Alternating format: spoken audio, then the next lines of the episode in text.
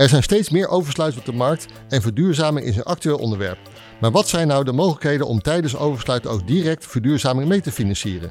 Ik praat hierover met Justus Bijk, ESG-manager bij Hypotheken.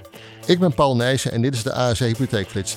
Eén onderwerp in vijf minuten, speciaal voor financiële adviseurs. Justus, welkom. Kun je eerst vertellen wat de ESG-manager eigenlijk doet? Ja, Paul, dankjewel. ESG staat voor Environmental, Social and Governance. Mhm. En ik hou me dus in de praktijk bezig met het beleid van hypotheek op deze vlakken en dan vooral specifiek eh, duurzaamheid. En vandaag gaat het ook specifiek over de mogelijkheden om verduurzaming mee te financieren bij het oversluiten. Ja, en waarom zou je hypotheek oversluiten en tegelijkertijd verduurzaming mee financieren? Nou, oversluiten is op dit moment natuurlijk sowieso erg aantrekkelijk vanwege de lage rente. Dat zorgt natuurlijk weer voor lagere maandlasten. En verduurzaming is dan eh, goed, dat is een goede mogelijkheid Mhm. om tijdens de oversluiting direct verduurzaming mee te nemen in het hypotheekadvies. Dat Ja. kan er vervolgens ook weer zorgen voor lagere maandlasten, dat je bespaart in de energiekosten. Ja, zeker. Dat klinkt logisch. Klinkt logisch en eigenlijk ook als een simpel verhaal. Eh, Maar is het realiseren van verduurzamen bij oversluiten ook echt zo simpel? Ja, we proberen het voor de adviseur en voor de klant zo makkelijk mogelijk te maken middels de verduurzamingshypotheek van ASR. Eh, naast de verduurzamingshypotheek bieden we ook nog een aantal andere opties, namelijk EBB en EBV. Het verschil zit hem vooral in de praktijk in de looptijd. De verduurzamingshypotheek heeft altijd een looptijd van 15 jaar. EBV en EBB lopen even lang als oorspronkelijke lening.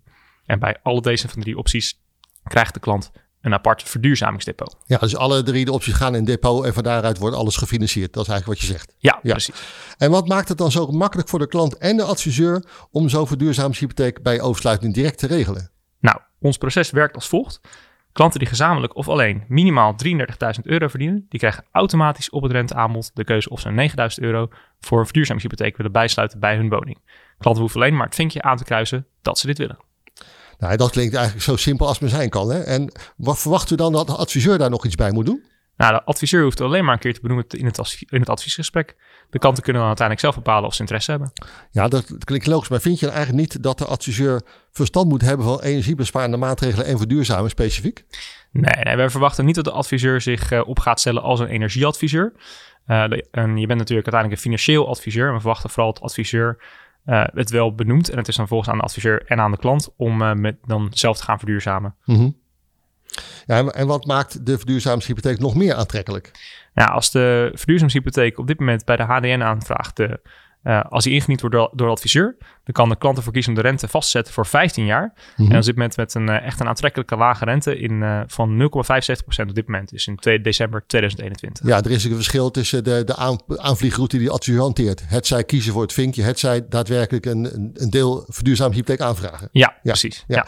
Nou, dat klinkt in ieder geval verhelderend. Je had het een ogenblik geleden over EBB en EBV. Kun je hier iets meer over vertellen? EBB staat voor energiebespaarbudget.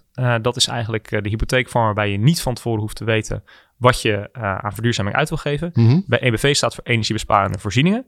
En dan moet de klant wel weten wat hij eh, van tevoren wil uitgeven aan voor die energiebesparende voorzieningen. Ja, geldt daarbij dan nog maximale bedragen eigenlijk? Ja, er geldt altijd bij alle, elke vorm van verduurzaming dat de maximale eh, marktwaarde mag 106% zijn van de totale financiering. Dus je mag boven de 106% gaan bij verduurzaming. En voor de verduurzamingshypotheek specifiek geldt daarnaast een maximum van 25.000 euro als de klant een verduurzamingshypotheek wil. Ja, allemaal helder. Ja. Hey, bedankt eh, Justus. Maar hoe zit het nu in feite met de, de rentevergoeding en de verlenging van het duurzaamheidsdepot? Het eh, duurzaamheidsdepot dat kan eh, maximaal twee jaar gebruikt worden. En dat kan daarnaast ook niet verlengd worden. Mhm. De rentevergoeding voor dit depot is gelijk aan het betaalrente van de hypotheek. Ja, dus in feite kan je zeggen dat depot gratis is voor de klant. Maar kun je misschien tot slot ook de visie van ASR op de verduurzaming kort toelichten? Ja, het is ons doel als ASR om zoveel mogelijk van de bestaande woningen in Nederland eh, te verduurzamen en dus te verbeteren.